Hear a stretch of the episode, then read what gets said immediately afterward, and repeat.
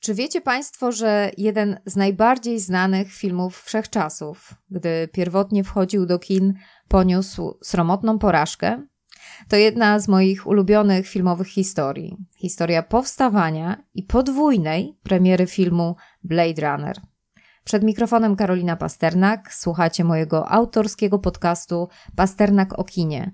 A dziś opowiem Państwu o młodych, gniewnych Harrisonie Fordzie, Ridleyu Scottie i o absolutnie niesamowitej książce, która dała początek dystopijnemu światu Blade Runnera.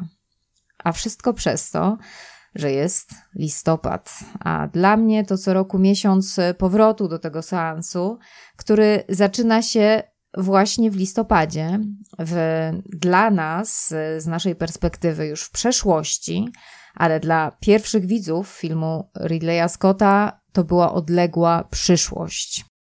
W futurystycznej wizji Ridleya Scotta w Los Angeles w listopadzie 2019 roku ciągle pada. Po niebie latają sterowce, nęcą reklamami odległych planet, na których wciąż da się swobodnie oddychać i żyć. Na naszej planecie słońce zakrył smog, panuje mrok, ludzie tłoczą się na ulicach niczym mrówki. Wizja świata z łowcy androidów jest bardzo mroczna. Nasza planeta chyli się w niej ku upadkowi. Gdy dzieło Ridleya Scotta wchodziło na ekrany kin, był rok 1982. W Polsce panował głęboki komunizm. W Stanach swoją pierwszą kadencję sprawował właśnie prezydent Ronald Reagan. Gigantyczne triumfy dopiero co święciły Gwiezdne Wojny, dwie pierwsze części hitowej serii George'a Lucasa, a więc Nowa Nadzieja i Imperium kontratakuje, a Steven Spielberg właśnie nakręcił E.T.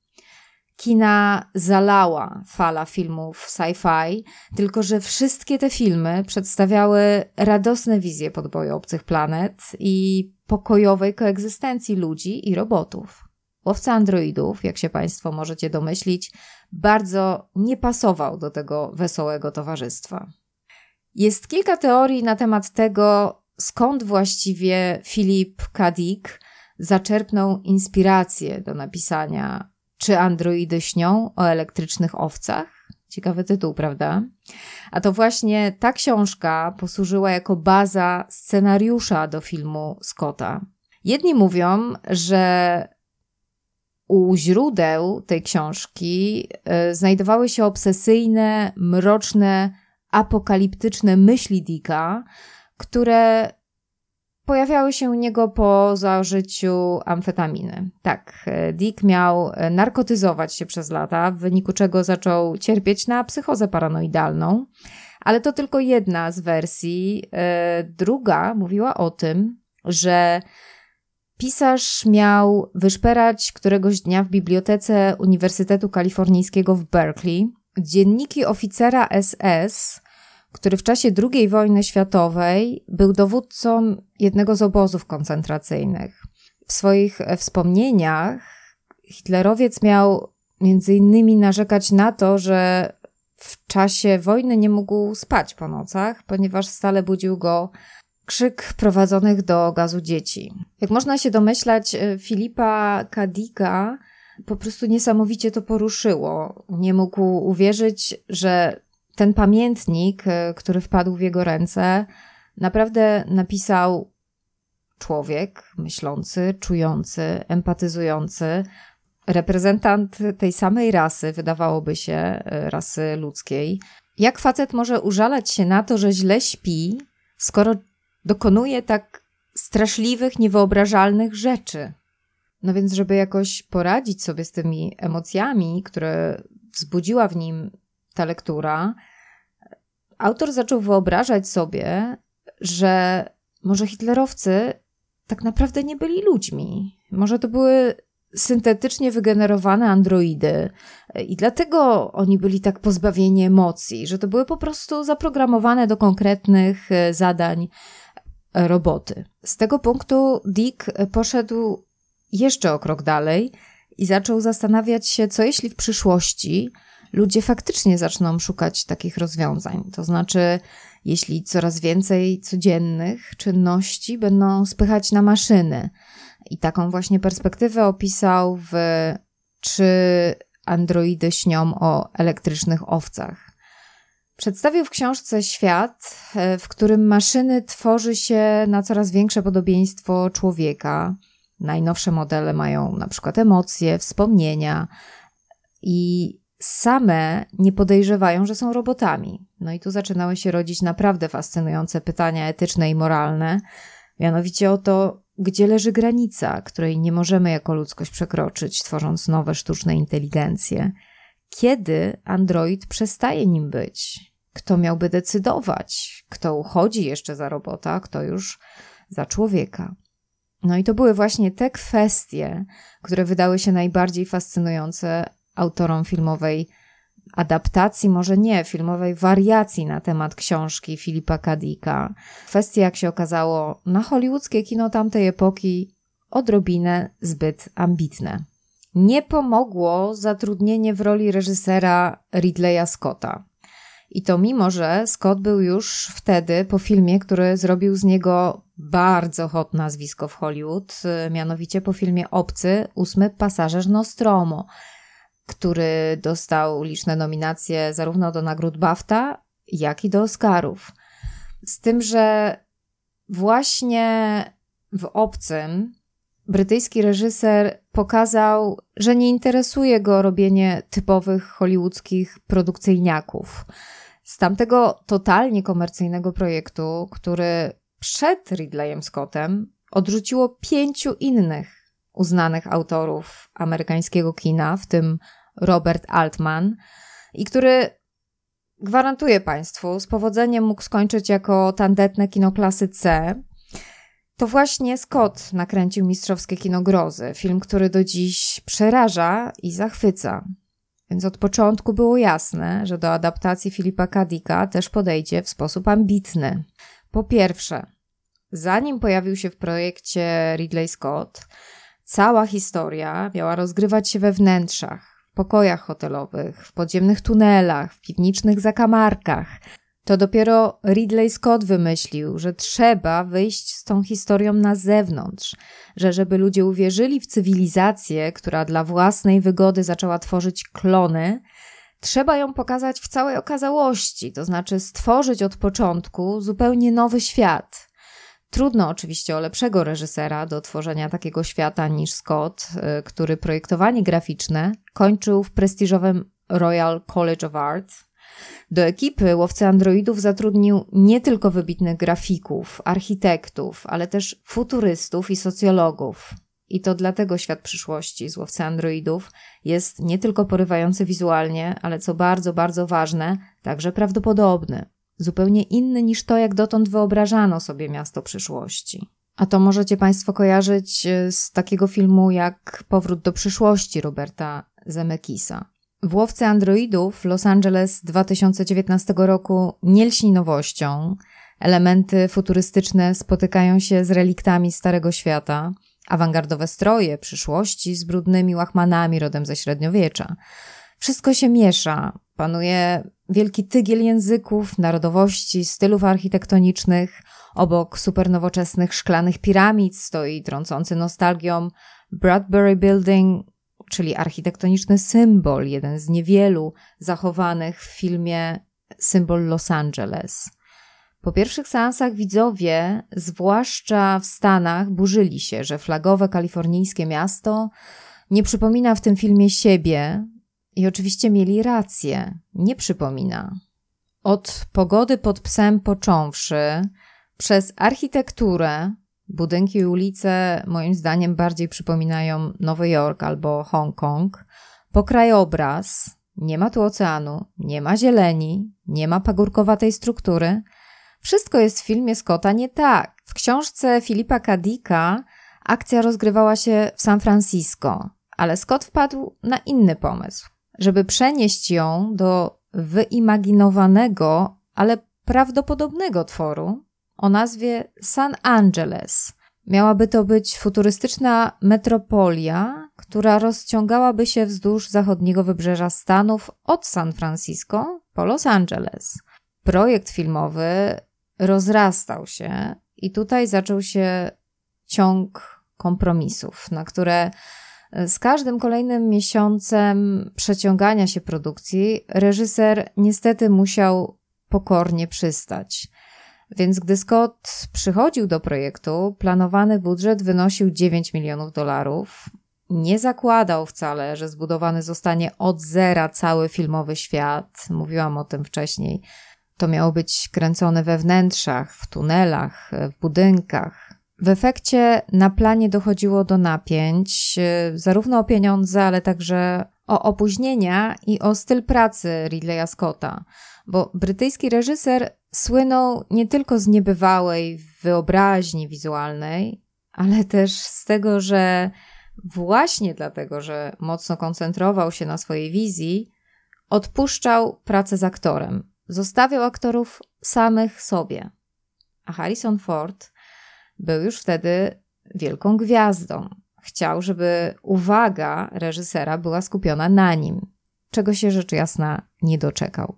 Jego rola faktycznie została w tym filmie puszczona. To Rutger Hauer jako robot y, jest dużo bardziej zaskakujący i nieprzewidywalny.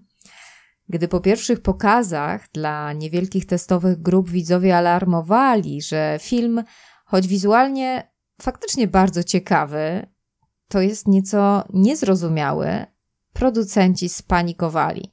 Weszli w produkcję z buciorami, Enigmatyczne San Angeles zostało natychmiast zamienione na Los Angeles. Producenci zażyczyli sobie też happy endu i zarządzili, że dopisana zostanie, uwaga, to jest naprawdę katastrofa, ścieżka narracyjna, w której wyjaśnione zostanie widzom, co takiego dzieje się na ekranie. I tą właśnie ścieżkę Harrison Ford zmuszony do tego przez producentów, nagrał w studio, a zrobił to tak nieentuzjastycznie, że naprawdę wszyscy mieli nadzieję, że ten pomysł zostanie pogrzebany, że narracja Zofu w życiu do tego filmu nie wejdzie. No i oczywiście weszła. W podreparowanej pod publiczkę wersji film poległ w kinach z Kretesem. Kosztował przeszło 28 milionów dolarów. Zyski z niego nie przekroczyły natomiast 17 milionów i nawet krytyka kompletnie zjechała film. Wydawało się, że na tym historia tej ambitnej porażki kina się skończy. Ekipa rozeszła się do domów, do kolejnych projektów i na lata sprawa klapy łowcy androidów została zagrzebana. Aż w maju 1990 roku kino Fairfax w Los Angeles, ponoć e, absolutnym przypadkiem, chociaż trudno w to uwierzyć, puściło wersję Blade Runnera, tą sprzed poprawek producenckich, a więc bez narratora, z innym dwuznacznym zakończeniem, dużo dłuższą. Publiczność podobno oszalała. To nie były już wczesne lata 80. To był czas, kiedy do kin wchodziły na przykład y, Pamięć absolutna Paula Verhovena albo 12 małp Terry'ego Gilliama, trochę później, no ale to jest ta sama epoka. A więc kino science fiction poszło do przodu, a Scott oczywiście poszedł za ciosem. Zadbał o to, by ta wersja reżyserska Łowcy Androidów trafiła do regularnej dystrybucji nie tylko w kinie Fairfax Theatre, ale w całym kraju. Za chwilę na ekrany weszła jego Telma i Louise, więc status tego reżysera był bardzo, bardzo duży. Stale rósł. Oczywiście Ogromne znaczenie miało także to, że w początku lat 90. Stany Zjednoczone to nie był już ten sam kraj, co przed dekadą, co zresztą pokazuje, jak ogromne, ogromne znaczenie ma timing, jeśli chodzi o premiery dzieł artystycznych. I to jest historia, która powtarza się zarówno z filmami, jak i z książkami, także z albumami muzycznymi niekiedy. Stany Zjednoczone miały za sobą długie lata konserwatywnych rządów Ronalda Reagana miały za sobą fatalny w skutkach krach na giełdzie, inwazję w Panamie, za rogiem była już wojna w Zatoce. Film Ridleya Scotta po prostu stał się dużo bardziej aktualny i dlatego moim zdaniem stał się hitem i pozycją kultową. Mroczne wizje złowcy androidów okazały się w wielu aspektach prorocze. W początku lat 90. już y, nikogo nie odstręczały, wręcz przeciwnie. Film przewidział wiele rzeczy, choćby tygiel etniczny, przeludnienie, przejmowanie przez maszyny kolejnych sfer naszego życia, zacieranie się granic między światem realnym i wirtualnym, między prawdziwą i sztuczną inteligencją. Właściwie największa tajemnica Blade Runnera sprowadza się przecież właśnie do tego, czy Rick Deckard, czyli postać Harrisona Forda, jest człowiekiem czy maszyną? Czy jego wspomnienia są prawdziwe czy wygenerowane? Co zabawne, cała dwuznaczność wokół tej postaci wcale nie była wpisana w scenariusz. To od Scotta zależało, jak poprowadzi postać Ricka Decarda. A jak już Państwu powiedziałam, Ridley Scott nie bardzo lubił prowadzić aktorów, więc Scott i Ford się straszliwie nie dogadywali na planie, także w kwestii tego, czy postać przez niego grana ma być człowiekiem czy androidem. W intencji reżysera Descartes był od początku androidem. Harrison Ford, być może z przekory, grał go jednak e, do końca tak, żeby go uczłowieczyć. Zresztą kwestia granicy między inteligencją a sztuczną inteligencją komplikuje się jeszcze mocniej w nowej odsłonie kultowego filmu. Dokładnie 4 lata temu, w październiku 2019 roku, do kin wszedł sequel Blade Runnera, którego producentem i pomysłodawcą był Ridley Scott, ale za kamerą stanął już ktoś inny, Denis Villeneuve. To bardzo, bardzo udany film, wyzywająca intelektualnie i jednocześnie zapierająca dech w piersiach wizualnie, refleksja nad momentem, w którym jesteśmy społecznie, politycznie, ekologicznie. Słychać w tym filmie echa łowcy z 1982 roku, ale też na przykład Odysei Kosmicznej Stanleya Kubricka. Genialny film i wydaje mi się, że jedynie Duna, zresztą także w reżyserii Denisa Villeneuve'a, jest na tym samym poziomie, jeśli chodzi o hollywoodzkie superprodukcje z tego gatunku na tym samym poziomie intelektualnym, wizualnym. W nowym Blade Runnerze jesteśmy w Los Angeles w 2049 roku. Na obróconej w popiół jałowej planecie jest coraz więcej, nazwijmy je, form życia. Androidy starej nowej generacji, hologramy, które odczuwają, wirtualne programy, które zastępują bliskich. Niektóre mają ciała, inne świadomość i nie sposób stwierdzić, kto jest kim. Człowiekiem ten, kto ma ciało, kto czuje, a może ten, kto nie może ścierpieć awansu jednych kosztem drugich. Nie wiem, czy jest dziś hollywoodzki film, który byłby bardziej na czasie, jeśli chodzi o dylematy, przed którymi stajemy jako ludzkość w obliczu rozwoju sztucznej inteligencji. I o ironio, powstawanie jeszcze nowszej odsłony Blade Runnera, tym razem już nie filmu, lecz serialu Blade Runner 2099, opóźniły, wiecie Państwo co? Właśnie protesty aktorów i scenarzystów hollywoodzkich związane z rozwojem sztucznej inteligencji i z zastępowaniem ich przez maszyny, zarówno w procesie pisania scenariuszy, ale także generowania cyfrowych wizerunków aktorów, gwiazd. No bardzo to się wszystko robi ciekawe. Fabuła serialu, który powstaje na zlecenie platformy Amazon Prime. Na razie trzymana jest w tajemnicy. Wiadomo jedynie, że jego akcja ma się rozgrywać 50 lat po wydarzeniach z Blade Runnera 2049 i że w obsadzie powrócą Ryan Gosling i Jared Leto.